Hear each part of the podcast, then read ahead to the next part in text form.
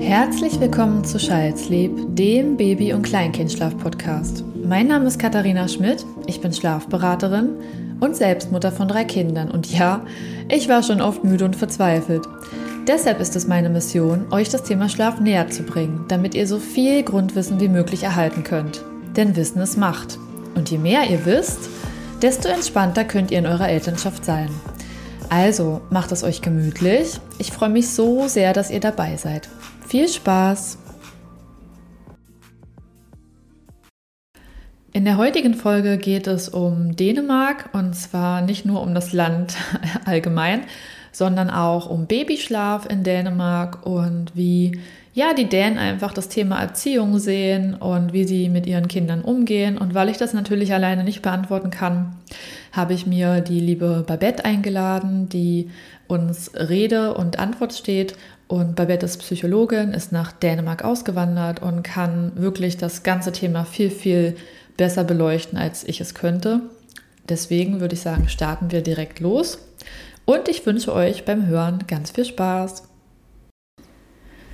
Herzlich willkommen zu einer neuen Folge. Heute soll es um das Land Dänemark gehen, insbesondere um den Baby- und Kleinkindschlaf in Dänemark. Und ich habe heute einen ganz tollen Gast bei mir, die liebe Babette. Und die wird vielleicht gleich selbst mal ein bisschen was über sich erzählen. Hallo Babette. Hallo. Schön, dass du dir die Zeit genommen hast, heute ja mit allen ZuhörerInnen das Thema ja so Erziehung, Babyschlaf, Babyzeit in Dänemark zu beleuchten aus deiner Sicht. Und ich würde vielleicht einfach kurz mal sagen, vielleicht magst du dich mal so grob vorstellen, wer, woher du kommst und warum du in Dänemark bist und wie alt mhm. du bist, was du magst und was dir einfällt. Ja. Gerne, ja, also vielen Dank für die Einladung auch. Ähm, genau, mein Name ist Babette und ich bin 32 Jahre alt und lebe in Dänemark seit jetzt ungefähr anderthalb Jahren, würde ich sagen. Oh wow, ist schon ordentlich. Ja, genau. Am Anfang bin ich immer noch ziemlich viel nach Deutschland zurückgereist äh, im Babyjahr. Aber jetzt ähm, seit ein paar Monaten bin ich auch ja, ziemlich lange am Stück hier sozusagen. Mhm. Und ähm, ja, ich bin nach Dänemark gekommen, weil ähm, mein Freund hier vorher schon gelebt hat.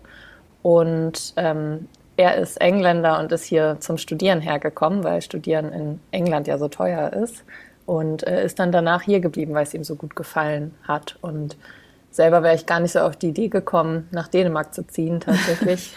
also ich konnte mir schon immer vorstellen, nochmal im Ausland zu leben, aber ich hätte jetzt nicht unbedingt Dänemark als erstes Land gewählt, aber es hat mir dann hier sehr gut gefallen und dann kam so die Entscheidung, äh, mit dem Baby auch dann eben hier zu wohnen zusammen. Ja, wo kommst du ursprünglich her? Ich komme ursprünglich aus Braunschweig, also aus hm. dem Raum Hannover. Okay, aber schon dann überwiegend auch Norddeutschland. Ne? Das war jetzt nicht so, dass du von Bayern nach äh, Dänemark ja, genau. quasi. Ah, okay. Ja. Und hast du auch in Dänemark ähm, euer Kind bekommen oder in Deutschland? Hm, ich habe das, also ich bin quasi hochschwanger, habe ich mich hier erstmal eingerichtet und dann bin ich aber zur Geburt nochmal ähm, zurück nach Deutschland. Es war auch eine ganz äh, wilde Geschichte sozusagen, weil mein Freund eigentlich eine Woche später erst äh, kommen wollte. Ähm, und wir hatten auch noch ein bisschen Pufferzeit zum Entbindungstermin. Und dann kam unsere Tochter doch früher als gedacht. Und dann musste ich ihm noch nachts irgendwie anrufen. Und erst dann hat dann den ersten Zug nach Deutschland genommen und hat es gerade so geschafft. Aber ähm, genau, es war alles im Endeffekt gut, aber es war auf jeden Fall sehr abenteuerlich auch. Wow, das heißt, du hast aber auch die Geburtsvorbereitung in Deutschland erlebt oder ja, also es war, ähm, ich würde sagen, ich hatte so eine halbe Geburtsvorbereitung. Also ich hatte eine Hebamme in Deutschland, mit der habe ich mich ähm, ein paar Mal getroffen. Und ich hatte einen ähm, schwangeren Yogakurs, aber ansonsten habe ich tatsächlich gar nicht, ähm, gar keinen Geburtsvorbereitungskurs gemacht. Mhm. Ähm, ich war dann hier auch nicht wirklich angebunden an Ärzten äh, die letzten Monate. Das heißt, das ist ja sowieso aber anders. Man hat nicht so engmaschig ähm, Untersuchungen während der Schwangerschaft wie in Deutschland. Ähm, ja, das heißt, die letzten Monate meiner Schwangerschaft habe ich quasi so für mich verbracht, kann wow. man sagen. Habe mir zwei Podcast-Folgen angehört, tatsächlich zu, wie so eine Geburt abläuft. Und das war meine Vorbereitung. Ich habe das nur mal gehört, dass, also ich, für Dänemark weiß ich das nicht, aber ich weiß, dass in Norwegen es gibt irgendwie ein bis zwei Ultraschalltermine Mhm. Und auch erst ab der 20. Woche den ersten oder so. Das heißt, bis dahin weiß man gar nicht, wie es dem Kind geht. Würdest du sagen, in Dänemark ist das auch so, dass, weil du gesagt hast, es ist nicht so engmaschig, heißt es weniger mhm. Untersuchungen, falls du das weißt? Oder Mhm. Ich habe mich gestern tatsächlich erst mit einer ähm, ja, aktuell Schwangeren unterhalten. Und ich weiß nicht, ob es vor der 20. Woche schon einen Ultraschall gibt, aber es gibt, glaube ich, nur zwei oder drei insgesamt. Und ich weiß, dass in Deutschland werden ja, glaube ich, auch nur noch diese großen wirklich von der Kasse bezahlt. Da hast aber du recht, ja. Ich hatte trotzdem, glaube ich, mal ein, zwei mehr und dann ähm, werden ja auch die Herztöne gemessen am Ende. Das glaube ich, macht man hier nicht. Und eine Besonderheit ist auch hier, dass es, ähm, also ich schätze mal, dass man die ähm, Ultraschalls dann schon beim Gynäkologen vermutlich macht. Aber zum Beispiel einen ähm, Kinderarzt gibt es so hier gar nicht. Oder zumindest macht man die ganzen U-Untersuchungen beim normalen Hausarzt hier. Hm. Ja, der, da muss man generell immer hin, oder? Wenn man irgendwie zum Facharzt will oder dachte mhm. ich mal, ja, für Überweisungen und so, ne? Ja, ähm, genau. Ja, also mit meinem ersten Kind hatte ich auch noch mehrere Ultraschalls. Ist das die Mehrzahl? Ich weiß es gar nicht. Und äh, ja, und ähm, da weiß ich auch noch, also da, wenn man dann hingegangen ist zum Kontrolltermin, wurde man irgendwie auch immer beschallt.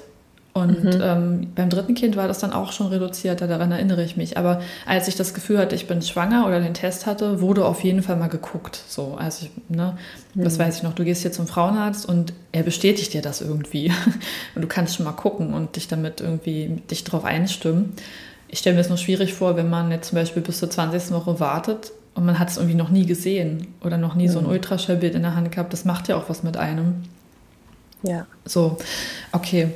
Und wie, dann bist du quasi, nachdem du euer Kind auf die Welt gebracht hast, seid ihr nach Dänemark gegangen. Mhm, genau, und, wir waren noch ein bisschen, ein paar Wochen in Deutschland und dann ja, sind wir zurück nach Dänemark gegangen. Also nach Kopenhagen. Mhm, ja. Und da hattet ihr euch dann eingerichtet und ja, wie, wie war das für dich? War das eine komplett fremde Umgebung? Hattest du schon Bekannte oder Freunde oder warst du dann erstmal auch alleine mhm. mit eurem Kind?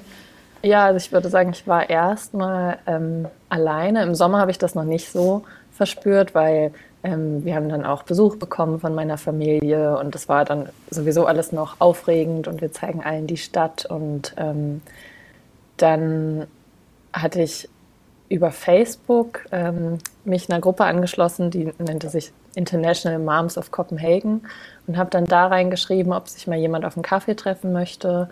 Und so hat sich dann so eine Mama-Gruppe zusammengetan. Und mit denen hatte ich mich dann im Sommer ein, zweimal getroffen. Dann waren wir selber noch im Urlaub. Also der Sommer ging noch, weil, weil es irgendwie recht beschäftigt war sozusagen. Mhm. Aber ich weiß, dass sich dann ähm, zum Herbst manchmal sowas eingestellt hat. So, hm, okay, jetzt sitze ich hier mit Kind zu Hause. Ich habe keine Familie um die Ecke und äh, die Anzahl meiner Freunde ist auch noch begrenzt, beziehungsweise das dauert ja erstmal, bis man sich so ein Umfeld aufgebaut hat und auch über so eine erste Smalltalk-Barriere drüber ist. Mhm. Sprichst ja. du denn Dänisch? Ähm, noch nicht wirklich. Also okay, ist auch ähm, nicht so ähm, leicht, ich, oder? ja, genau. Also ich muss sagen, dafür, dass ich jetzt noch nicht so aktiv gelernt habe, finde ich schon, dass ähm, ich viel mehr Ge Gefühl für die Sprache ähm, entwickelt habe. Am Anfang hat das für mich sich wirklich äh, angehört wie ein ein Kauderwelsch, was nicht zu verstehen geht, sozusagen. Mhm. Und jetzt verstehe ich schon einzelne Wörter und ähm, kann aber selber noch nicht so gut sprechen. Aber das muss ich wirklich an ähm, ja, Dänemark, glaube ich, generell, aber vor allem auch an Kopenhagen loben, dass du hier super mit Englisch weiterkommst mhm. und ähm, sogar manchmal ja, ältere Damen irgendwie, die ich im Fahrstuhl getroffen habe, die dann mit meiner Tochter so geredet haben auf Dänisch, wenn sie gemerkt haben, dass ich das nicht verstehe, haben die direkt auf Englisch geswitcht, obwohl die schon vielleicht 80 waren oder so. Also das Ui, fand ich wirklich beeindruckend. Das ist wirklich beeindruckend. Wir waren auch dieses Jahr im Mai dort in Kopenhagen. Und mhm. äh, ja, ich habe ich hab mich immer schlecht gefühlt, dass ich kein Dänisch anbieten konnte beim Sprechen. Aber ich habe auch vorher mal gefragt, ob jemand Englisch spricht, weil ich habe mir das irgendwie so angewöhnt, wenn ich im Urlaub bin, frage ich vorher, was derjenige sprechen möchte. Aber die haben immer so selbstverständlich gesagt, na klar. also ich glaube, ich hätte das gar nicht fragen müssen. Ich denke, das ist quasi ja. wie so eine Art zweite Muttersprache für die Dänen. Ähm, okay. Und dann hast, wenn du sagst, du hattest jetzt nicht so ein großes Umfeld, ähm, hast du denn dann so deine deutsche Brille auf den Babyschlaf gehabt? Beziehungsweise wie bist du denn selber mit dem Babyschlaf umgegangen in den ersten Monaten? Das ist ja nicht immer einfach.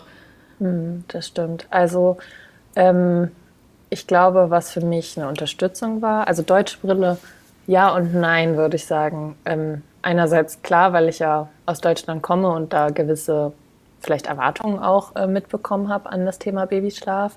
Und andererseits nein, weil mein Freund ja Engländer ist und es da schon teilweise, würde ich sagen, auch unterschiedliche Herangehensweisen nicht nur ans Thema Babyschlaf, aber generell äh, ja an bestimmte Themen gibt. Und äh, da war ich sozusagen sowieso gezwungen, ein bisschen flexibler zu sein. Ähm, ich würde sagen, dass ich erst gar nicht so Erwartungen hatte, ähm, dass ich dachte, ja, es, ich folge einfach so ein bisschen meinem Gefühl und ich bin ein Mensch, ähm, also ich merke manchmal, dass es mir dann gar nicht gut tut, zu viele Informationen einzuholen, weil ich dann doch ins äh, da reinkomme, das zu überdenken und dann wird das Ganze zu verkopft. Und das ist mir dann tatsächlich zwischendurch auch passiert, dass ich dann auf Instagram viel gelesen habe und äh, dann mich auch verglichen habe und dann auch manchmal so dachte, eigentlich müsste das doch jetzt schon so funktionieren mhm. oder sollten wir vielleicht Dinge anders machen und ähm, ja, das dann auch wieder so ein Lerneffekt war, zu sagen, so, ich lasse das jetzt mal, diese Information dazu lesen und höre einfach wieder mehr auf mein Gefühl und auf das, was für uns als Familie einfach funktioniert. Weißt du denn, woher die Dänen ihre Infos bekommen? Also gehen die auch auf Instagram oder haben sie es von ihrer, also Hebammen haben die auch, oder? Mhm, ähm, genau, ich habe im Vorfeld mal eine befreundete Dänin befragt, die mhm. auch drei Kinder hat. Und es ist so, dass ähm, man, so wie ich das verstanden habe, hier keine Hebamme hat, die dann nach Hause kommt nach der Geburt, sondern es ist eine ja, Krankenschwester quasi. Das nennt sich hier Home Nurse, so hat sie das auf Englisch genannt. Und die kommt ähm, fünfmal insgesamt nach der Geburt nach Hause und die beantwortet Fragen zum Thema.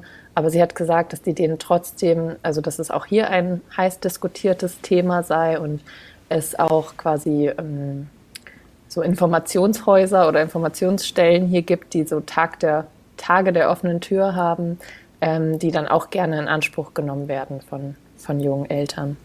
Okay. Ähm, ja. Das heißt, wenn du sagst, es ist auch ein Thema, was heiß diskutiert wird, weil sich alle nicht einig sind oder? Ja, sie hat gesagt, also hinsichtlich der Frage, wann Babys durchschlafen sollten, wie viele Tagschläfchen, dass es da auch unterschiedliche äh, Meinungen zu gibt. Ich kann mir vorstellen, dass es ähnlich ist, vielleicht wie in Deutschland, dass mhm. ähm, Eltern dann auch unsicher sind am Anfang und es natürlich auch ähm, ja, unterschiedliche Meinungen und Haltungen dazu gibt zwischen Eltern. Was sie auch gesagt hat, ist, dass die Menschen sich viel vergleichen. Ähm, wobei das natürlich auch ihre Sicht ist darauf, muss man ja auch so sagen. Klar, wir geben ähm, jetzt keine Garantie auf absolute ja, Wahrhaftigkeit, genau. aber es ist ja trotzdem ein interessanter Punkt. Ähm, vergleichen ja. heißt, sie sagen auch, wie schläft dein Kind und ähm, mein schläft noch nicht so gut und ich fühle mich dann schlecht oder? Mhm. Ja, also es ist hier zum Beispiel so, dass man ähm, von der Kommune auch eine ähm, Mama-Baby-Gruppe organisiert bekommt nach der Geburt. Und ähm, dann, also was ja ganz toll ist, finde ich, dass man da gleich so einen Anschluss hat und eine Gruppe von anderen Mamas. Und sie hat aber auch gesagt, dass da natürlich dann auch Vergleich stattfindet. Und ähm, das habe ich auch in der internationalen Mama-Gruppe gemerkt. Ich würde sagen, dass ich Glück hatte und dass die recht wertfrei war. Also ich habe mich da nie irgendwie negativ bewertet gefühlt von den anderen.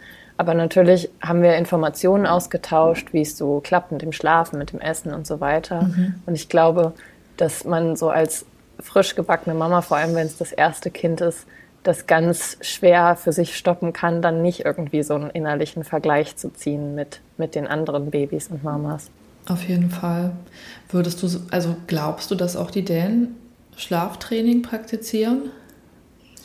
Ähm, das weiß ich tatsächlich nicht. Also mein Eindruck wäre, und das ist nur so eine Vermutung, dass es in Dänemark vielleicht dann schon etwas äh, ja, bedürfnisorientierter vielleicht hier ist. Also ich kann mir irgendwie schlecht vorstellen, dass sie wirklich so ein Schlaftraining im Sinne von mm, ich folge jetzt hier einem bestimmten Programm machen, aber das ist wirklich nur mein Eindruck. Und ähm, ich habe aber ja auch überwiegend eher internationale Freunde, also die auch hierher gezogen sind. Und da fand ich es auch interessant, dass da die Ansichten ganz anders waren. Also dass ich auch eine Freundin habe, die in Australien äh, eine Schlaftrainerin äh, sozusagen sich geholt hat und da dann wirklich auch so ein, so ein Programm ähm, befolgt ist, aber auch oh. genau ja ganz andere äh, Ansichten sozusagen dazu gehört habe. Ja, ich habe auch immer überlegt, so Schlaftraining ist ja oft auch entstanden, vermute ich, weil man natürlich auch vielleicht wieder früh in den Job musste. Mhm. In Dänemark gibt es doch auch eine längere Elternzeit, oder? Also das wäre jetzt nicht so der Grund, dass man sagt, ich muss wieder schnell funktionieren, das Kind muss funktionieren, wir pressen es jetzt mal ins Schema F, mhm. sondern wie siehst du das? Ist da die Elternzeit in Dänemark etwas wohlwollender gestaltet oder? Mhm. Ja, würde ich schon so sagen, wobei es jetzt hier auch gerade eine Umstellung gibt, dass ähm, ein neues Gesetz sozusagen äh, rausgebracht wurde, mhm. ähm, dass die Elternzeit geteilt wird zwischen Mann und Frau. Also jeder hat fünf Monate. Ähm, und ich lege jetzt nicht meine Hand dafür ins Feuer, aber so wie ich das verstanden habe, ist es dann auch so, dass wenn der Mann diese, also dass es keine Möglichkeit gibt, dass die Frau sagt, nee, ich mache jetzt aber doch zehn Monate, sondern dass es wirklich gleichmäßig aufgeteilt werden muss.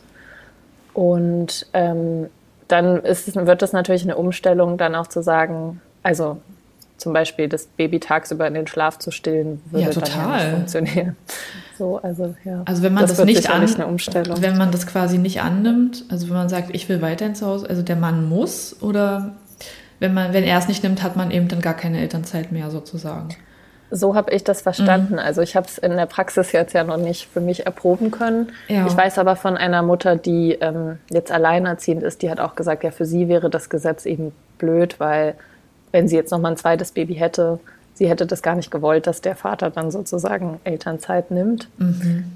Ähm, ich persönlich, also wenn wir noch mal ein zweites Kind haben, würde mich sehr freuen, dieses Modell dann auszuprobieren, weil ich glaube, dass es auch eine Riesenchance sein kann für eine Partnerschaft äh, mit Kind, dass man das sozusagen irgendwie jeder den gleichen Anteil hat und auch der, der Mann dann äh, mal die Perspektive hat, wie ist es, so lange mit Baby alleine zu Hause zu sein. Man hat, ja, es ist ein Stück weit mehr diese skandinavische Gleichberechtigung, oder?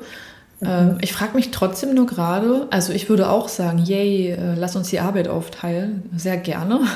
Ich frage mich nur gerade, wie würde ich das mit Stillen vereinbaren? Also wirklich mal, da müsste ich ja dann ein Kind haben, was absolut Beikostinteresse zeigt mit fünf mhm. Monaten. Also es klingt ja. für mich so danach, als würden die Dänen erwarten oder denken, mit fünf Monaten geht es so los mit mhm. Beikost. Ich weiß nicht, ob du das schon einen Eindruck hattest, ab wann das da empfohlen wird. Mm, nee, tatsächlich nicht. Also okay. ich kann das nur von meinem Freund, der ja Engländer ist, sagen, aber ich weiß, dass er ähm, recht früh immer unsere Tochter auch mal was angeboten hat. Also jetzt nicht wirklich zum Essen, aber zum Mal dran, dran lutschen. Mhm. Und ähm, ja, und wiederum anders bei uns hätte das aber, also es wäre eine harte Umstellung gewesen, weil unsere Tochter zum Beispiel überhaupt keine Flaschen genommen hat. Und das, ja, das wäre dann auf jeden Fall schwierig geworden nach den fünf Monaten. Okay. Würdest du sagen, dass in Dänemark das Stillen gefördert wird oder sagt man vielleicht, nee, Mama stresst dich nicht, du kannst auch gleich die Flasche geben? Also hast du da so einen Einblick bekommen, wie die dazu stehen? Also ich würde sagen, man sieht schon viele Frauen stillen, aber ich könnte jetzt nicht sagen, ob irgendwie eine eine bestimmte Haltung sozusagen dazu gefördert wird. Also ich weiß auch, und das sind aber auch wieder internationale Freunde sozusagen. Ich hatte eine Freundin, die hatte überhaupt kein Thema damit, ähm, dass es nicht geklappt hat mit dem Stillen. Und ähm, da war gar nicht so ein Druck vielleicht auch hinter.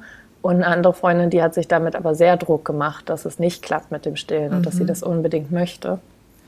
Okay. Also ich kann mir vorstellen, dass es hier auch unterschiedlich ist. Aber ich finde, dass es hier, also so habe ich das zumindest wahrgenommen, selbstverständlicher ist, auch in der Öffentlichkeit zu stillen. Und es gibt teilweise auch einfach Einrichtungen, die es einem leicht machen, das zu tun. Du meinst also unterwegs? Mhm, genau, zum Beispiel in den Malls gibt es ähm, Baby-Lounges. Echt? Und die haben dann äh, Wickelunterlagen, also auch von tollen skandinavischen Marken, ne? also echt schick gemacht und ähm, Sofas und dann läuft da noch ein Fernseher, falls man jetzt irgendwie ein älteres Kind dabei hat. Ähm, dann gibt's so Stillkabinen, wo man einen richtigen Vorhang zumachen kann, ähm, was zum Fläschchen warm machen. Und also es ist wirklich toll. Dann gibt's noch eine Toilette, wo man sein Kind quasi reinsetzen kann in so einen Sitz, wenn man selber dann auf Toilette muss und eine Was? Kindertoilette. Und so. Okay. ja. Und alles gratis. Mhm, alles gratis, ja. Also es ist sozusagen sehr auf Familien ausgerichtet. Ja, gestern ist mir auch wieder aufgefallen, da war ich äh, in einem Café, was gleichzeitig auch Yoga-Studio ist und in der Toilette ähm, gab es einen riesen Wickeltisch mit Windeln, die einem zur Verfügung gestellt wurden und Feuchttüchern und da dachte ich auch nochmal, ja, das ist wirklich nicht selbstverständlich, dass, dass sowas da ist. Es ist jetzt nicht in jedem Café so, aber dass es das überhaupt gibt, ist äh, wirklich toll. Du hast recht. Ich war, als wir in Kopenhagen waren, in so einem kleinen veganen Café. Ich weiß nicht mehr, wie das heißt. Heißt es auch irgendwas mit Kaff? Ähm, ja, das kann sein. Ja, und es ist klein, es ist wirklich klein. Es ist so ein bisschen gefühlt in so einem, ja, so ein bisschen so kiezmäßig. Und manche saßen auch draußen, es waren nur wenige Plätze und innen war es eigentlich auch relativ eng, aber gemütlich. Und die haben auch so eine ganz kleine Gästetoilette gehabt. Und da war so eine Art Wickelkommode aufgebaut. Und ich habe mir so gedacht, krass, dass ihr das ja auch hier reinstellt. Eigentlich habt ihr dafür nicht viel Platz, aber jetzt, wo du es sagst, das fand ich irgendwie außergewöhnlich. Ja, also das nehme ich hier auch absolut so wahr, dass es mehr gang und gäbe ist, sein Baby mit ins Restaurant zu nehmen oder ins Café und ähm, dass es auch, würde ich sagen, nicht komisch betrachtet wird, wenn jetzt das Baby dann mal schreit oder ja, überhaupt, wenn man das mit hat, sozusagen. Also Kinder sind willkommen. Ja, ich weiß noch, als ich ähm, frisch hier war, hatte ich mal so einen, einen Beobachtungsmoment in einem Café, wo erst, ähm, also da war ich tagsüber da und dann saßen erst zwei Mütter da mit ihren Babys, da war ich selber noch schwanger ähm, und haben dann gestillt und dann sind die weggegangen und dann kamen eben ältere Leute, also Senioren ins Café und dann dachte ich mir echt, wow, das ist so schön, dass hier alle noch Teil der Gesellschaft irgendwie sind und alle in dieses Café gehen, ob jetzt jung oder alt, ob mit oder ohne Baby. Ja, ja, es ist wirklich schön. Also wir schleppen ja im Urlaub unsere Kinder eh überall hin mit, weil wir können sie ja nicht auslagern. Aber ich hatte auch ein Stück weit mehr das Gefühl, dass es nicht so, dass ich mich nicht so doll schämen muss, wenn sie so laut waren. Also ähm, auch die Spielplätze waren überragend. Ja, ja, stimmt, das muss man auch sehen. Es gibt wirklich viele Spielplätze und auch ähm, was ganz toll ist, dass zum Beispiel oft in den Kitas, wenn die dann zu haben, nachmittags um fünf, kann man den Spielplatz der Kita einfach kostenlos mitnutzen. Ah, okay, das ist ja wirklich cool. Also ich fand auch generell so das Angebot auf den Spielplätzen, ist, ähm, teilweise kann man da Kaffee kaufen, es gibt Trinkwasser, es gibt kleine Häuschen, wo man reingehen kann, falls schlechtes Wetter ist und drin basteln. Irgendwelche Leute haben da aufgepasst, also so ja, Spielplatzguard, keine Ahnung. Und es gab halt auch so super viele Fahrzeuge, um damit rumzufahren. Sachen, die jetzt gefühlt der Deutsche äh, bei sich im Garten hat, ähm, die er auf dem Spielplatz hier gar nicht lassen könnte, weil irgendjemand würde es kaputt machen. Also Ja, es war wirklich stimmt. alles gut instand. Also keine mutmaßlichen Zerstörungen. Ich war wirklich extrem beeindruckt. Weil ich finde, Ja. wenn man Citytrips mit Kindern macht, auch wenn sie älter sind, das ist schnell langweilig. Aber wenn man als, als, als Stopp immer so einen Spielplatz findet, wo sie sich austoben können oder wo sie glücklich sind, dann macht es denen auch mehr Spaß. Hm, das stimmt. Und wenn die Eltern dann noch einen Kaffee trinken können, Dann geht die, ist die Welt in Ordnung. besser. ja.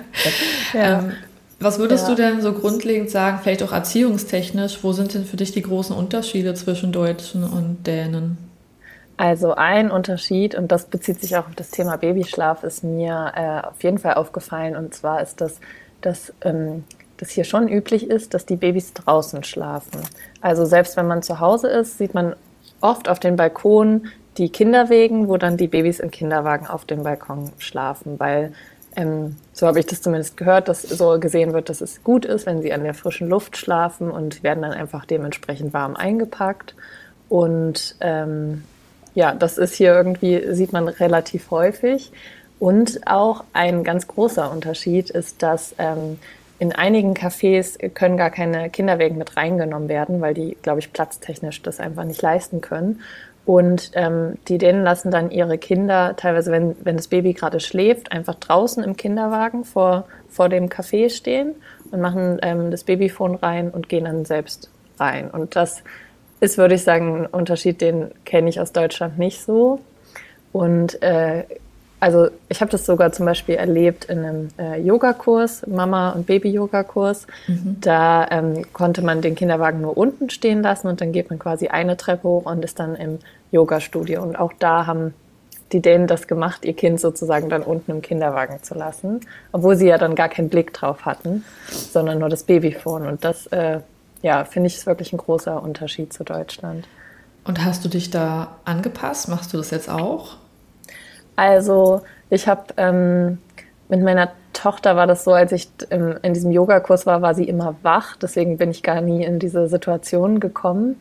Und witzigerweise hätte ich auch nicht das passende Babyphone dazu gehabt. Mittlerweile haben wir das. Ähm, mhm. Wir hatten vorher so, ich würde sagen, das Modell, was in Deutschland äh, gang und gäbe ist. Ähm, und hatte aber einen riesen ähm, Mikrofonteil. Also das mitzuschleppen, das irgendwie schwierig gewesen und dann Batterien, die schnell leer gegangen sind und so weiter. Und jetzt haben wir eins, das ist wirklich mini. Der Akku hält super lange und das ist auch das Modell, was ich hier am häufigsten sehe. Und damit könnte ich mir das eher vorstellen. Ähm, ich weiß nicht, wie ich das beim zweiten Baby machen würde. Ich glaube, prinzipiell würde ich zum Beispiel schon eher auf dem Balkon schlafen lassen im Kinderwagen. Mhm. Aber ob ich es wirklich so ganz außer Sicht lassen würde, das weiß ich nicht so ganz. Vielleicht im Café, wenn ich dann den Kinderwagen sehen kann durchs Fenster schon. Du meinst, wenn es so quasi gefühlt unter einem steht? Es trennt eine ja. die Scheibe. Hm. Genau. Also ich habe das, glaube ich, auch mal gesehen und ich habe das dann auch auf Instagram geteilt. Und ähm, wir sind ja einfach kulturell alle anders geprägt. Und ich würde schon sagen, die überwiegende Mehrheit meiner FollowerInnen war geschockt. Mhm. Einfach, natürlich, weil man es nicht kennt und viele haben auch als Grund angegeben, sie hätten Angst, dass jemand das Kind klaut oder dass das Kind in Not ist und man das nicht hört, also dass ähm, man das irgendwie mhm. nicht mitbekommt. Ich glaube, für die, für die meisten war es einfach so, ja, in Deutschland kann man es wahrscheinlich wirklich nicht machen. Also vielleicht auf einem Dorf, aber ähm, in Berlin könnte man wahrscheinlich nicht einfach sein Kind von, von Laden abstellen und reingehen. Mhm. Und selbst wenn man es macht, könnte ich mir vorstellen, dass andere denken würden, was ist denn mit ihnen los? Lassen sie ihr Kind hier einfach so alleine rumstehen. Mm. Also um da nur noch einen anderen Vergleich zu bringen, ich habe da mal eine Story gelesen, da hat eine Dänin Urlaub gemacht in Amerika und hat ihren Kinderwagen draußen stehen lassen, weil es für sie normal ist. Und da kam die Polizei. Hm, ja, die habe ich auch schon gehört. ja, Story, hast ja. auch? Ja, wahrscheinlich ja. gibt's die, wahrscheinlich ist es vielen passiert oder keine Ahnung, es wurde aufgebauscht, ich weiß es nicht. Aber ja, ich denke einfach, wenn man da kulturell so ganz anders geprägt ist, dann kann einen das ein bisschen erschrecken. Während mhm. die Dänen super entspannt sagen, wieso? Hier, ist, hier macht keiner was. Es ist sicher. Es ist ja einfach Normalität. Ja. Ich habe tatsächlich eine Bekannte, ähm, der ist das, in, also die ist selber Deutsche und die hat das aber dann ja auch so von mir hier mitgekriegt und sie war in einer Situation in ihrer Stadt, wo sie lebt, äh, mit dem Kinderwagen unterwegs und das war so eine Mini-Einkaufsstraße, wo noch so ein paar Cafés sind und da war eben ein Laden, wo sie kurz reingehen wollte und sie hatte aber mit der Verkäuferin gesprochen. Es war ein super kleiner Laden und es ging nicht, den Kinderwagen da reinzunehmen, dass die eben ganz kurzen Blick auf den Kinderwagen draußen vor der Fensterscheibe hat, während sie da ja zwei Minuten mal durch den Laden geht. Mhm. Und äh, sie kam dann raus und wurde tatsächlich von einer anderen Frau über die Straße hinweg angeschrien, ähm, ja, was sie denn für eine, ähm, für eine schlechte Mutter wäre, dass sie sowas machen könnte. Und es wären ja jetzt schon fünf Männer vorbeigegangen an diesem Kinderwagen. Also das war auch natürlich überhaupt keine schöne Situation, aber ich glaube, daran sieht man auch, wie, wie die Kulturen da total auseinandergehen und was das in, in Deutschland auslösen kann, wenn man das so, so machen würde. Ja, definitiv. Also wie gesagt, ich kann irgendwie beide Seiten verstehen. Hm. Und ich denke, ich könnte mich nur auf dieses Konzept einlassen, wenn ich umgeben bin von Menschen, die das sowieso selbstverständlich tun und die da so ein Urvertrauen zur Gesellschaft haben. Also ich ja. glaube, das kommt ja dann, also hast du auch schon das Gefühl, dass du, je länger du jetzt dort lebst, dich auf diesen Vibe einlassen kannst. Also dieses Gefühl der Sicherheit? Mhm. Ähm, ja, ich würde schon sagen. Also es gibt schon so Situationen, wo ich auch manchmal denke, ja, dass ich jetzt hier meine Sachen einfach so liegen lasse auf dem Spielplatz, irgendwie, ich weiß nicht, die Handtasche jetzt da und dann gehe ich halt 30 Meter weiter mit meiner Tochter oder so. Da denke ich schon, ja, das würde ich in, auch in Berlin oder so nicht machen. Mhm. Aber hier, obwohl es ja die Hauptstadt ist und eine Großstadt, habe ich da irgendwie gar kein Problem mit, das so zu machen. Mhm. Mir ist noch eine andere Situation eingefallen. Wir waren auch auf einem schönen Spielplatz in Kopenhagen. Und eines meiner Kinder fing an, ja, so ein bisschen unzufrieden zu sein und ähm, wollte dann von mir wegrennen und hat sich dann versteckt. Also ich wusste, wo es ist. Mhm. Und ich habe gedacht, ich gebe meinem Kind kurz den Raum, so zu entscheiden, wann es wieder zu mir kommen möchte, weil ich wollte jetzt auch nicht hinterherrennen und dann so, so ein Fangspiel draus kreieren, weil ich musste noch Blick auf die anderen haben. Naja, aber dann kam so eine, so eine Dänin auf mich zu und hat mich irgendwie gefragt, ist he, is he okay? Mhm. Und ich dachte so, wow, ähm, jetzt hat sich jemand Sorgen gemacht um die Situation. Ich kann mir vorstellen, also ich denke, in Deutschland würden nicht so viele sich einmischen mhm. oder davon ausgehen, dass mein Kind mir abhanden kommt. Und ich fand das irgendwie, eigentlich fand ich sympathisch, dass jemand gefragt hat und mit aufgepasst hat. Also ich habe daraus aus der Situation irgendwie für mich genommen, dass ähm, die Gesellschaft mit aufpasst. Hm. Würdest du ja. sagen, das ist so oder war das jetzt hm. einfach Zufall? Ich habe es falsch interpretiert. Nee, also so ist mir das jetzt noch nicht passiert, aber was ich schon sagen würde, ist, dass wenn ich zum Beispiel andere Eltern auf dem Spielplatz jetzt äh, kennenlerne und dann gab es letztens so eine Situation, da wollte meine Tochter stand dann eben schon vor der Tür und wollte unbedingt jetzt reingehen und der Kinderwagen stand aber quasi komplett einmal über den Spielplatz noch und den musste ich eben kurz holen und dann hat die andere Mama auch gesagt, nee, geh ruhig kurz und da, also ich meine, die kannte ich eben schon durch ein paar Mal treffen. Prinzipiell wüsste ich jetzt aber nicht, wie sie mit vollem Namen heißt, wo sie wohnt und so weiter. Mhm. Und da war aber von mir auch auf jeden Fall so ein Vertrauen da, ja klar kann ich das jetzt problemlos machen. Also doch, ich denke schon, dass, dass es irgendwie mehr so ein gemeinsames Verständnis hier gibt von, kein Problem, ich kann auch kurz aufpassen. Ja, nochmal kurz zu der Schlaf im Kinderwagen-Situation. Mhm. Ähm, ich weiß ja nicht, ob du auch weißt, dass Kinder Schlafzyklen verbinden, mhm. wenn sie schlafen. Oder vielleicht hast du mal auf meinem Profil geguckt. Ich frage mich gerade, wie verbinden denn die Kinder im Kinderwagen ihre Schlafzyklen, wenn die erst in Bewegung schlafen und dann werden sie abgestellt? Mhm. Weil in der Regel müssten sie ja dann auch irgendwie wach werden. Oder sagen sich die Dänen, macht nichts mir doch egal, ähm, ist dann, wenn es aufwacht, ist es halt so. Also ich sehe manchmal, also wir wohnen in einem Haus, wo man sehr gut sozusagen alle möglichen Nachbarn auch äh, betrachten kann sozusagen. Also es ist sehr dicht beieinander alles und alle möglichen Balkone sieht. Und da habe ich schon auch manchmal ähm, Nachbarn gesehen, die dann zwischendurch wieder auf den Balkon getreten sind, den Kinderwagen wieder ein paar Mal hin und her geschoben haben sozusagen und dann wieder reingegangen sind. Also ich vermute schon, dass das nicht immer ganz ohne zwischendurch wieder Bewegung geben äh, geht. Mhm. Ähm, bei meiner Tochter war es so, ich habe das irgendwann dann auch, bin ich dazu übergegangen, dass sie auf dem Balkon schläft. Und das war irgendwie für mich sogar gut, weil sie vorher diese Assoziation hatte mit ähm, Stillen beim Einschlafen. Und irgendwie war das eine Chance, dass es dann ohne geklappt hat. Ähm, und sie hat dann tatsächlich auch ähm, auch ganz gut durchgeschlafen draußen.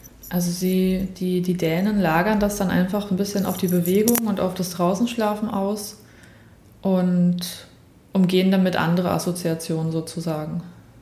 Ja. Das klingt ja danach. Okay, also es scheint ein Konzept zu sein, das funktioniert. Ja, also okay. ich glaube, dazu kenne ich mich jetzt nicht ganz genug aus, um das so zu sagen oder kennen vielleicht auch die Ideen noch nicht gut genug, aber ich glaube auf jeden Fall, dass dieses Konzept, das Kind schläft draußen im Kinderwagen, hier gut funktioniert, weil sonst würden es, glaube ich, auch gar nicht so viele machen.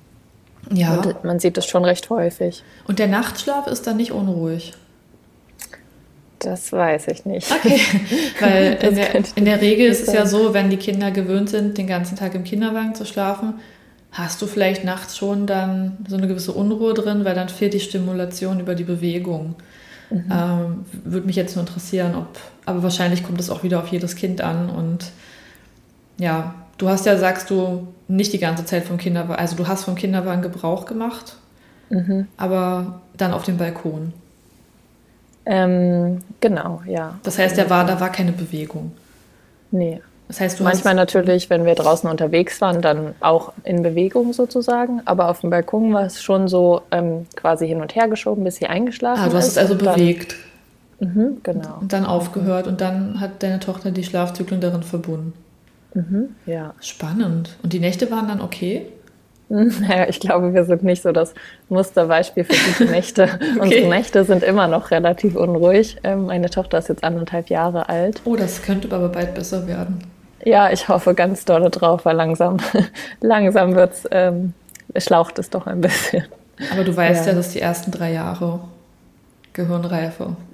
Ja. Das dauert halt ein bisschen. Ne? Also, aber ich verstehe das total, dass man geschlaucht und müde ist. Und ähm, ich fand doch immer, in der Zeit hat man noch nicht wirklich den Kopf für ein weiteres Kind. Solange ja. man noch nicht wirklich wieder so fit ist. Bist du denn jetzt auch in Dänemark noch in Elternzeit oder arbeitest ähm, du selbstständig oder was machst mhm. du? Ich arbeite selbstständig, also ich bin ja Psychologin von äh, Beruf aus. Ach cool, das wusste ich ja gar nicht. Ja, ähm, ich habe dann angefangen, schon während der Elternzeit äh, ein bisschen zu arbeiten im Online-Coaching.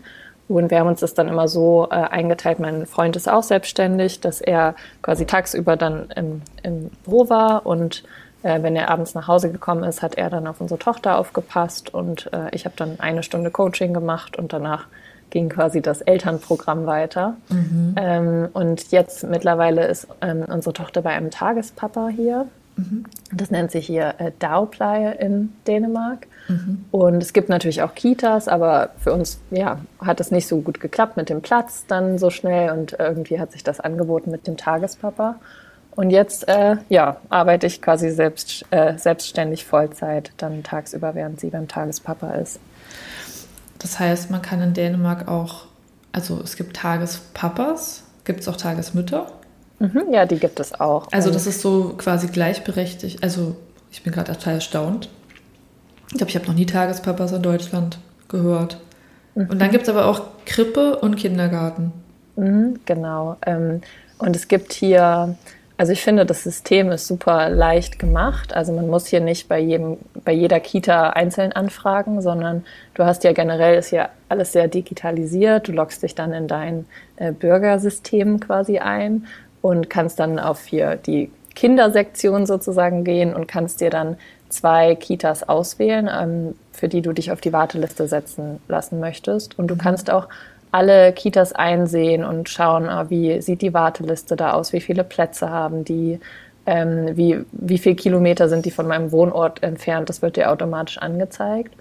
Und genau, dann kannst du dich für zwei auf die Warteliste setzen lassen. Und es gibt aber auch Garantieplätze. Das heißt, wenn du sagst, oh, wir brauchen, wir haben jetzt noch nicht einen Kita-Platz und wir brauchen jetzt, wir brauchen dringend einen, mhm. dann wird dir garantiert innerhalb von zwei Monaten, dass du einen Platz in einem im Umkreis von, ich glaube, fünf oder sechs Kilometern deines Wohnorts bekommst. Oh mein Gott. Den kannst ja du dir natürlich nicht aussuchen, aber wenigstens hast du dann einen. Besser als nichts, ne? Aber das kann auch sein, dass ja. der am anderen Ende der Stadt ist. Genau, das könnte dann, das könnte dann der Fall sein. Fall sein. Okay, mhm. das heißt, es ist alles sehr transparent. Du bist quasi selbst wie so eine Art Beamter, der raufschauen kann. Wo, mhm. wo sind Plätze und wo kann ich mich, wo kann ich es beantragen? Also Total. es sieht so aus, als wäre es sehr gläsern so. Etwas, worauf mhm. sonst immer nur jemand Zugriff hat, der auch auf der Stelle sitzt. Sehr spannend. Ja. Und wie habt ihr auch eine Eingewöhnung gehabt? Mhm, ja, und das war auch spannend. Also ich habe viel Kontakt zu meiner Schwester, die ähm, drei Kinder hat, äh, eben in Deutschland und auch eins quasi ähm, fast im gleichen Alter wie meine Tochter und was dann auch Eingewöhnung ähm, ja ein paar Monate vorher aber hatte.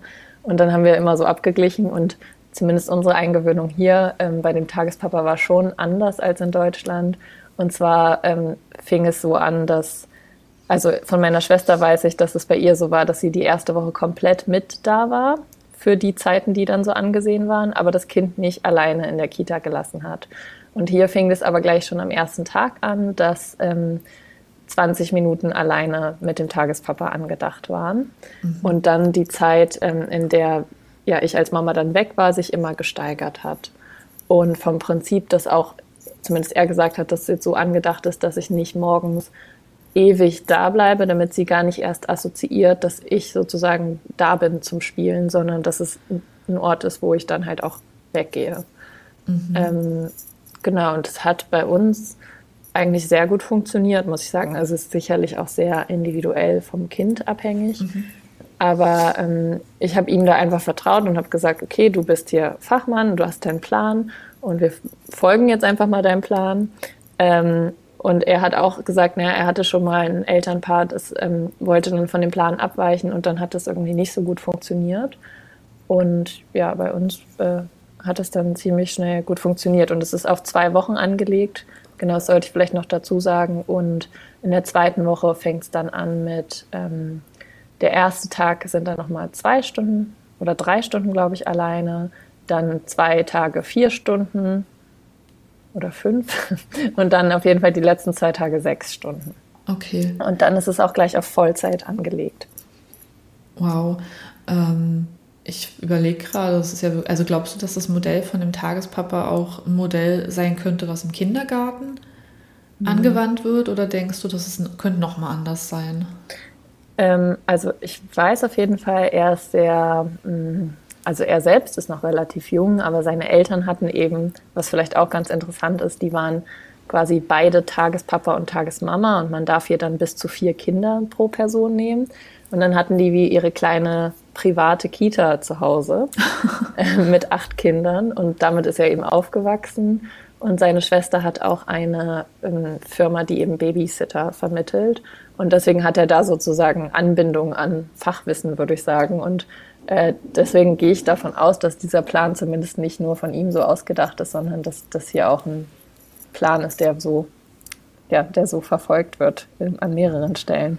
Ja, wir haben ja in Deutschland, zumindest nach, dem, nach meinem Erkenntnisstand, ähm, das Berliner und das Münchner Modell. Vielleicht gibt es auch noch mehrere Modelle. Ich habe tatsächlich schon mal Eingewöhnung mit beiden Modellen durchlaufen. Oder ich mhm. bin durchlaufen. Oh Gott, ich weiß gar nicht, ist noch zu früh. Äh, und ich muss sagen, dass das Münchner Modell für uns nicht gepasst hat. Mhm. Also da muss man wirklich wochenlang begleiten und ist auch mhm. richtig mit Bestandteil des Alltags und zieht sich Stück für Stück zurück. Im Prinzip ist es eine schöne Idee. Also ich finde die Idee ist eigentlich ganz schön, dass man sein Kind so lange wie es geht begleitet, bis es sich sicher fühlt. Und mit Sicherheit gibt es auch Kinder, die brauchen das. Aber bei uns hat es dazu geführt, dass wir, dass ich gar nicht mehr weg konnte. Mhm. Also dass mein Kind assoziiert hat, wie du gesagt hast, dass ich mit dazugehöre, dass ich mit eingewöhnt bin. Mhm. Und es war dann sehr. Und dann ist es ja auch die Sache, wenn man irgendwie sechs Wochen begleiten soll, dass die Zeit muss ja erstmal jemand haben. Hm, ja, also, das dass man, wenn man sagt, die Elternzeit ist vielleicht schon vorbei, dann müsste man das ja als Urlaub nehmen. Und das ist ja nicht zu stemmen. Also, es war jetzt schon wirklich knackig. Und das Berliner Modell fand ich eben eigentlich gut. Also, es war, ich glaube, wir haben das so drei Wochen immer gehabt. Es ging halt relativ gut und schnell. Und ich durfte an einem Tag hospitieren. Mhm. Und danach sollte ich eigentlich auch draußen sitzen. Und jeden Tag ein bisschen länger. Ja. Wahrscheinlich kann man es auch anders gestalten, das Berliner Modell mit mehr Hospitationen, aber so war das bei uns auf jeden Fall und es hat gut funktioniert. Die Kinder haben sich, äh, haben gut mitgemacht. Äh, und als ich dann komplett gehen durfte, war ich so, boah, jetzt bin ich ganz allein. mhm. Das war ein komisches Gefühl.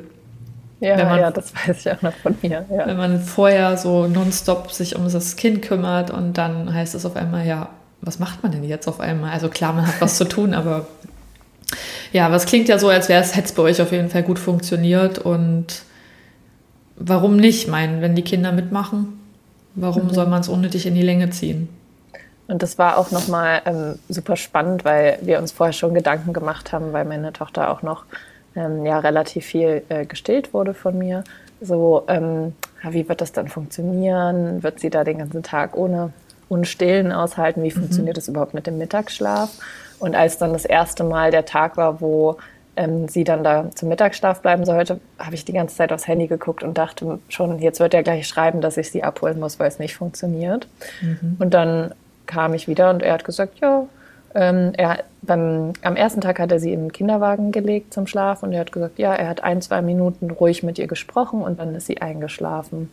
Oh und ähm, am nächsten Tag hat er das dann gleich mit dem Bett da probiert, hat sie in, ins Kinderbett gelegt und genau das Gleiche. Und das war für mich so, was? Irgendwas habe ich hier anscheinend falsch gemacht. Die wer, wer ist dieses Monate.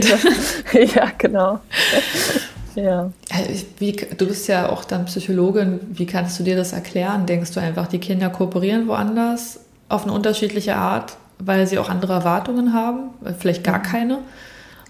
Ja, ich glaube, es ist tatsächlich so ein ähm, so ein beidseitiger Prozess. Also ich glaube jetzt zumindest für uns gesprochen, dass wir dann halt schnell das äh, genommen haben, was einfach am einfachsten funktioniert hat und dann auch irgendwann gar nicht mehr andere Sachen getestet haben und einfach für uns dann so ein Glaubenssatz entstanden ist, so ja, es funktioniert halt nur so.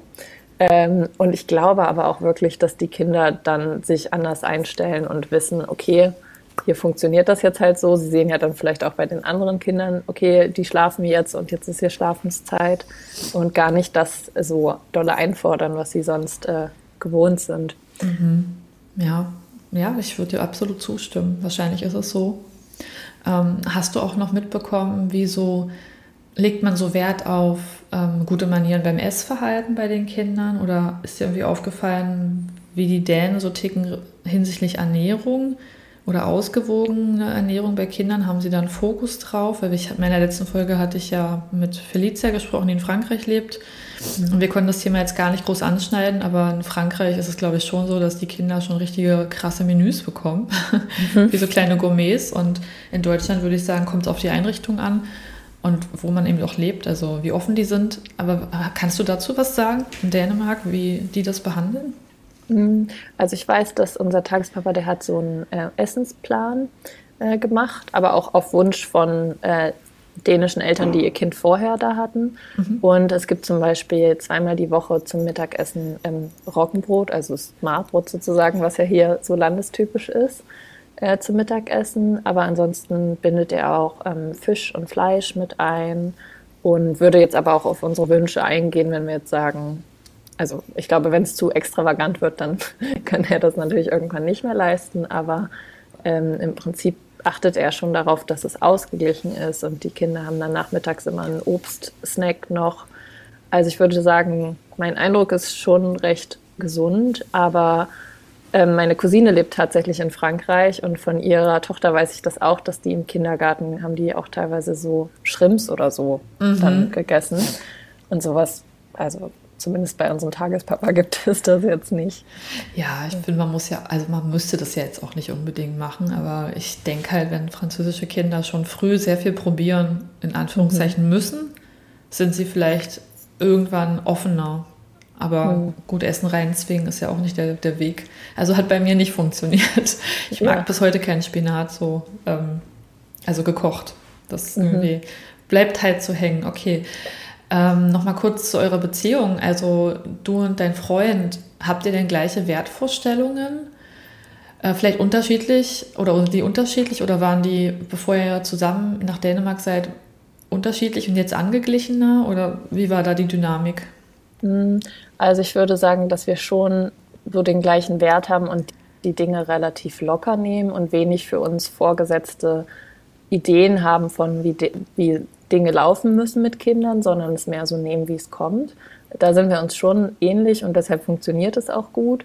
Aber es tauchen schon zwischendurch immer mal wieder Themen auf, ähm, die vielleicht unterschiedlich sind. Also zum Beispiel schon direkt nach der Geburt dieses, ist das Baby jetzt zu warm oder zu kalt angezogen? Mhm. Und dann ähm, reden ja auch die Omas da gerne so mit rein. Und ähm, meine Mutter hat halt eher so die, die Sicht, oh, das Baby muss doch jetzt ein Mützchen tragen und es darf nicht zu kalt angezogen sein. Unsere Tochter ist im Mai geboren, muss man dazu noch sagen. Mhm. Und als seine Mutter dann aus England zu Besuch kam, sie hatte halt damals immer gelernt oder gesagt bekommen, oh Gott, die Babys dürfen bloß nicht überhitzen.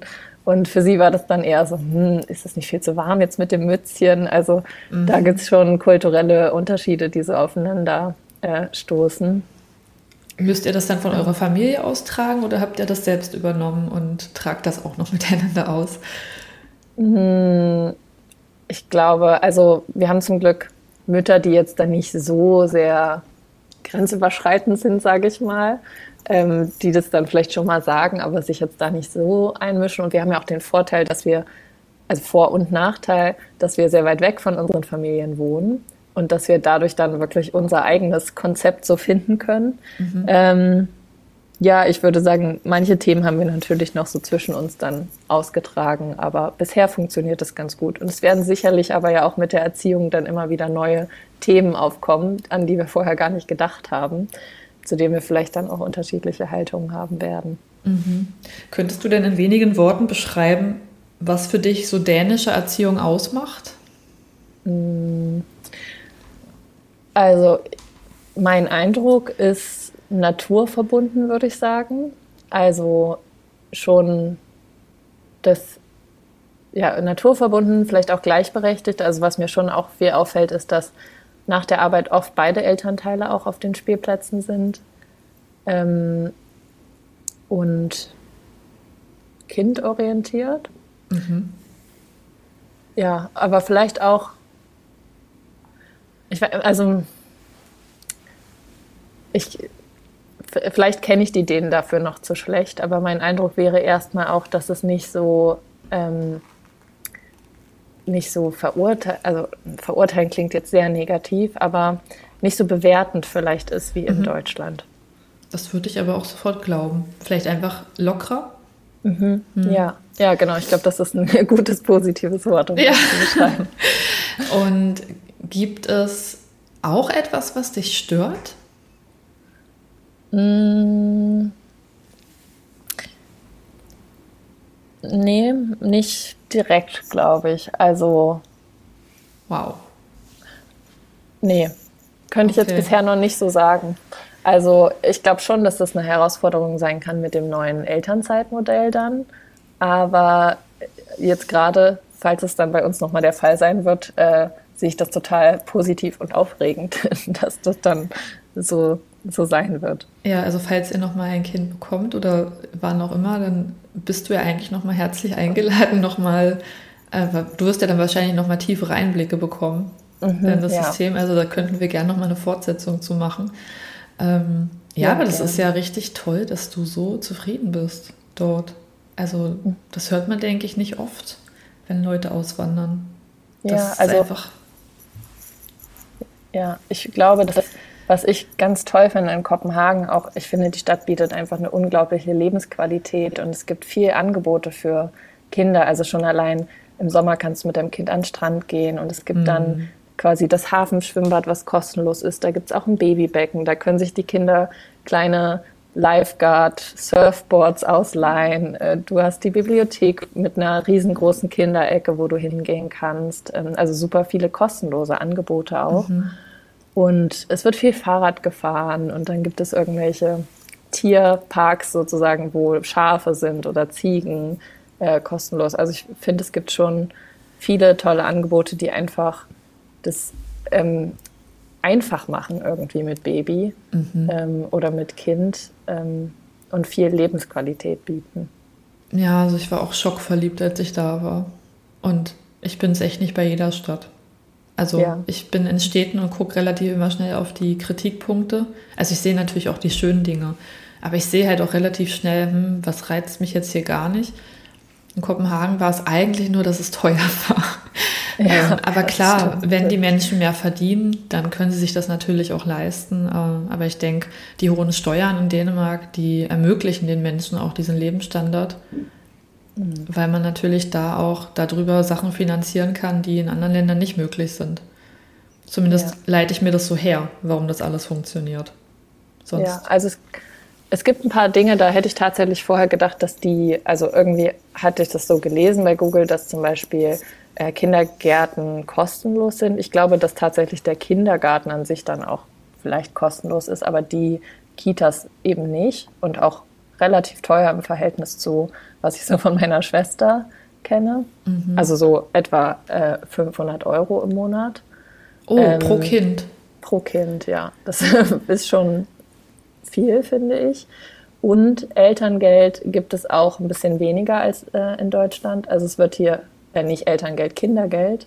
Das wird hier äh, alle drei Monate ausgezahlt und man bekommt dann umgerechnet ungefähr 600 Euro alle drei Monate. Also es sind ja 50 Euro weniger pro Monat. Mhm. Aber da war ich zum Beispiel schwer beeindruckt. Ich weiß noch, wie kompliziert das war, das in Deutschland zu beantragen, ja. auch weil mein Partner ja ähm, quasi Ausländer sozusagen ist und im Ausland wohnt, war es bei uns noch mehr Papierkram nötig. Mhm. Und hier habe ich mich angemeldet und zwei Tage später kam eine E-Mail, ja, Ihr Kind ist jetzt hier angemeldet, Ihnen steht das Geld ähm, quasi zu.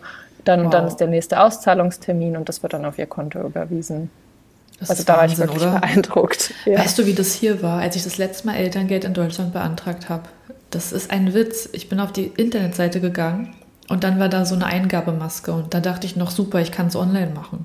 Mhm. Habe also alles ausgefüllt und dann steht am Ende bitte ausdrucken und versenden. Ich so, what? Ja. Warum ja. schreibt ihr nicht gleich oben hin, dass ich mir das Formular ausdrücken muss? Dann hätte ich es jetzt handschriftlich reingeschrieben. Also ich, mhm. jemand muss das doch dann dort auch wieder abtippen mhm. oder einscannen, aber vermutlich abtippen, damit es im System richtig ist. Also ja. ich habe es einfach nicht verstanden und dann ist es ja damit auch nicht gut. Ich meine, klar, man muss dann noch Sachen nachreichen und man muss erstmal in diesem ganzen Bürokratie-Dschungel seinen Weg sich durchbahnen, aber es klingt gut, dass es auch einfach mal leichter sein kann. Ja, also mein Freund äh, findet das zum Beispiel ziemlich äh, witzig, äh, wie ich hier mit äh, Ordnern von Papierkram aus Deutschland anreise und er einfach sowas gar nicht hat, weil hier alles so digital läuft. Ja, vielleicht lässt du das in, im Laufe der Zeit auch alles los und äh, digitalisierst das, oder aber man braucht halt Zeit dafür. Ja. Das ist ja, auch ein großes stimmt. Ziel bei mir auf der Agenda, papierloser zu werden. Aber ja. Okay, also du bist in, insgesamt bist du sehr glücklich dort und du wirst auch wahrscheinlich erstmal nicht wieder weggehen. So höre ich mhm. raus. Und ja, genau. könntest nicht zufrieden. Eine Frage habe ich noch: das Wetter. Mhm. ja. Im Sommer, glaube ich, ist es ein richtiges Wonderland, dort zu sein. Jetzt auch mhm. mit dem Klimawandel kann ich mir vorstellen, dass es auch insgesamt angenehmer wird, also wärmer. Ja. Aber wie schätzt du es ein, dann Herbst, Winter? Ich meine, ein gewisser Wind weht schon auch dort, ist mir aufgefallen, es ist schon windig. Mhm. Wie, wie, wie ist es für dich im Winter? Also wie, ähm, das ist ja auch dann schneller dunkel. Kommst du damit gut klar? Wie ist das für Kinder? Ähm, mhm. Wie hält man die bei Laune? Vielleicht kannst du dazu noch was sagen. Ja, äh, das ist natürlich jetzt ein Thema mit Kind, was wir jetzt dann erst für uns herausfinden mm, okay. dürfen. Aber ich weiß noch, dass, also mit dem, dass es schneller dunkler wird, das ist schon, wenn ich dann mit meiner Mutter oder mit meiner Schwester mal FaceTime sozusagen und dann noch sehe, ach, in Deutschland ist es jetzt noch hell und bei uns ist es schon dunkel, das kann schon deprimierend sein. Und auch mit dem Wind, das ist wirklich so, es ist irgendwie dann eine Umstellung. Also zum Beispiel Regenschirme, finde ich, eignen sich hier nicht, weil es meistens windig ist und du brauchst einfach gute Regenkleidung dann. Ähm, ja, also das dürfen wir noch für uns erfahren. Wir haben jetzt für unsere Tochter erstmal auch gute Regenkleidung gekauft. Wir haben ja auch kein Auto hier, also wir fahren dann nur Fahrrad. Das ist ja dann auch so ein, so ein Thema. Ähm, und ansonsten hatte ich das ehrlich gesagt aber jetzt auch schon manchmal, dass ich dann wegen des Wetters nicht unbedingt nach, der, nach dem Tagespapa nochmal mit ihr auf den Spielplatz wollte, sondern dachte, okay, wir machen es jetzt lieber zu Hause gemütlich. ja. ja, vielleicht wirst du dich da auch noch angleichen. Ja, also bestimmt. Ich mag es zum Beispiel auch, wenn es draußen, also ich brauche gar nicht immer Sonne. Ich mag es auch, wenn es so ein bisschen düster und dunkel, also ich mag es wirklich, drin es gemütlich zu haben und draußen geht die Welt unter. Mhm. Also ich finde das super gemütlich, aber ich finde, das funktioniert in gewisser Weise nur, wenn man keine Kinder hat, weil die Kinder wollen ja Bewegung und ich gehe nicht gern bei Kälte raus. Und das ja. ist schon immer dann eine Herausforderung, wenn die kältere Jahreszeit bei uns auch Einzug hält. Das ist dann irgendwie nur noch matschig und grau und nass. Und ja, dann nutzt es mir nichts, wenn ich sage, ich liebe es drin mit einem Tee und einer Kerze. Ja, wenn stimmt. halt die Kinder so total unruhig sind und da muss man ja auch realistisch sein, wenn man mit mehreren Kindern dann oder mit einem Kind vielleicht nur draußen ist. Du hast dann danach erstmal Wäsche. Ja, also das ja. ist dann gut eingesautes Kind und das ist dann einfach bei mir mit drei Kindern dann erstmal ein Projekt, bevor ich zum nächsten übergehe. Das ist. ja, Aber ja, vielleicht sind die Dänen da auch entspannter, keine Ahnung. Also vielleicht kennt man es nicht anders und man ist einfach fürs Wetter gerüstet und man lebt ja. gut damit. Mir fällt da noch eine Sache. Ui, ich hoffe, das war jetzt nicht zu laut. Das darf auch laut sein, alles gut. Okay. Mir fällt da noch eine Sache ein, ähm, die ich hier, also die mir total aufgefallen ist, als ich hierher gezogen bin. Hier ist es teilweise in, dass Erwachsene auch so Ganzkörper-Winteranzüge anhaben. Also ah, das habe ich mal gesehen. Nicht, ja, genau, das trägt hier nicht jeder, aber schon einige Leute. Und äh, ich glaube, dass die total praktisch sind für auf den Spielplatz gehen dann im Winter, weil die ja wirklich nochmal warm halten, irgendwie dreckig werden können und, ähm, glaube ich, auch wasserabweisend sind.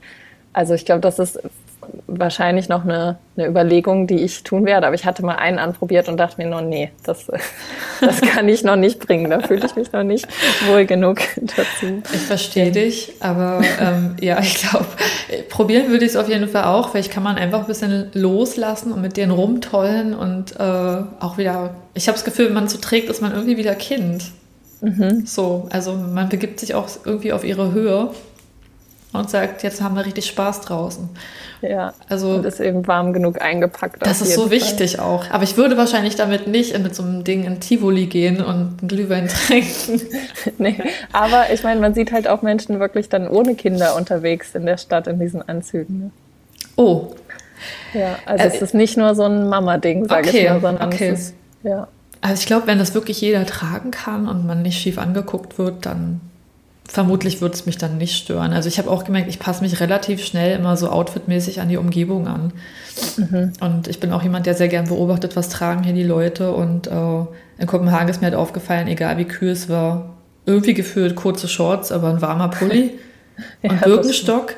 Also jetzt im Sommer und äh, ich kann mir, also wir haben in unserem Ort, wo wir wohnen, auch einen Dänen, der hier mhm. wohnt. Und der ist relativ zurückhaltend, also der, an den kommt man nicht so leicht ran. Aber der wandert voll viel. Also der macht hier nichts mit Auto und der trägt bis zum bitteren Ende offene Schuhe. Mhm. Ja. Also bis wirklich, wo die Deutschen schon wieder eher einen Sneaker anziehen, weil es ist halt Herbst. Man trägt dann halt einfach einen geschlossenen Schuh. Nee, nee, er nicht. Mhm. Also als wäre er so ein Wikinger. ja, das stimmt. Ja, ja es ist äh, ja cool. Ähm, ich werde auf jeden Fall, das will ich vorab noch sagen, also wir haben jetzt auch schon eine Stunde geredet, ich könnte wahrscheinlich noch ewig mit dir quatschen, aber äh, ich werde auf jeden Fall deinen äh, Account in die äh, Infobox machen. Mhm, ähm, du hast ja wahrscheinlich auch ein Coaching-Programm oder ein, ein Angebot. Mhm. Vielleicht möchtest du das ja, vielleicht willst du noch mal kurz was dazu sagen, falls du Lust hast oder was du bietest. Du bist ja auch ja, auf Instagram. Mhm. Genau, also ich habe ja zwei Instagram-Accounts. Ich habe ja einmal meinen quasi Kopenhagen-Account, wo ich mich so ein bisschen kreativ äh, privat auslebe. Und dann habe ich auch noch einen Psychologie-Account. Ähm, und da findet man auch mein Coaching-Angebot. Ähm, also ich ja, mache psychologisches Online-Coaching, so Schwerpunkt würde ich sagen zu den Themen Selbstwert, ähm, Beziehung. Manchmal geht es auch darum, wenn man irgendwie für sich beruflich was verändern möchte oder mal so ein ja, einen anderen Input auf Themen braucht. Und das kann entweder themenabhängig äh, quasi gebucht werden, das Coaching. Und ich habe aber auch ein Programm, was so in sich geschlossen ist, wo man ja einfach Module buchen kann, die einen interessieren, wenn man sich auch für das Thema so Persönlichkeitsentwicklung interessiert und einfach an cool. sich selbst ein bisschen arbeiten möchte. Ja, die werde ich auf jeden Fall verlinken. So. Ähm, ja, am, am Finish. Um, dann, no, sorry. Yeah. Okay, yeah, sorry. Ja, perfekt. Ja, ja also ich werde es auf jeden Fall unten in die, in die, in die Infobox packen. Und ähm, ja, gibt es noch irgendwas, was du den HörerInnen sagen magst zum Abschied? Also ich glaube, was ich sagen würde, ist, was ich auch selber gelernt habe. Es gibt eigentlich kaum so ein richtig und falsch, sondern nur ein, das ist richtig für mich und das funktioniert für, für unsere Familie und mein Baby und für mich. Ähm, mhm. Und das merke ich immer wieder so im internationalen Vergleich, dass es einfach ganz viele Sichtweisen gibt und man für sich einfach schauen muss, was für einen funktioniert. Das sind doch perfekte Schlussworte. Ja, äh, dann vielen, vielen herzlichen Dank, dass du dir die Zeit ja. genommen hast in deinem busy Alltag. Danke und dir auch. Ähm, ich fand es auf jeden Fall ein mega cooles Gespräch und vielleicht gibt es ja eine Fortsetzung. Ja, sehr gerne. Wenn du noch mehr ja. weißt, nach noch mehr Kindern. ja. Dann wünsche ich euch halt noch einen wunderschönen Tag und Tag sagt man für Danke, oder? Ja, genau. Tag, Tag hi. Und wie sagt man bis bald? Wir sehen uns. Wie sees oder so? Wie sees, ja. Ah, ja, okay. Genau. Dann, äh, ja, vielleicht bis bald. Ja, wie sees. Tschüss. Tschüss. Ja, das war unser wunderbares Gespräch. Ich hoffe, dass es euch genauso gut gefallen hat wie mir und vielleicht mal wieder einen kleinen Blick über den Tellerrand ermöglicht hat. Und es wird noch einige andere Länder geben, die ich äh, mit in mein Format reinholen möchte. Aber alles zu seiner Zeit. Falls ihr da Themenwünsche habt oder Vorschläge, lasst es mich wissen. Ihr findet mich unter childsleep.katharina Schmidt auf Instagram. Da teile ich ganz, ganz viel zum Thema Babyschlaf und die Entwicklung und kläre auch über ja, Fragen auf, die viele Eltern haben, aber auch zu Missverständnissen ähm, in der Gesellschaft.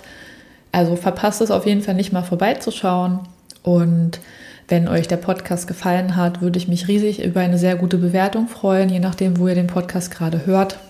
Und ja, last but not least, abonniert meinen Podcast, äh, damit ihr keine Folge mehr verpasst. Ich versuche zurzeit jede Woche eine Folge rauszubringen. Mal gucken, ob ich das so ja, weiterhin einhalten kann. Das ist schon ein ganz schöner hoher Arbeitsdruck, aber momentan macht es mir riesig Spaß und das soll für euch ein Mehrwert sein.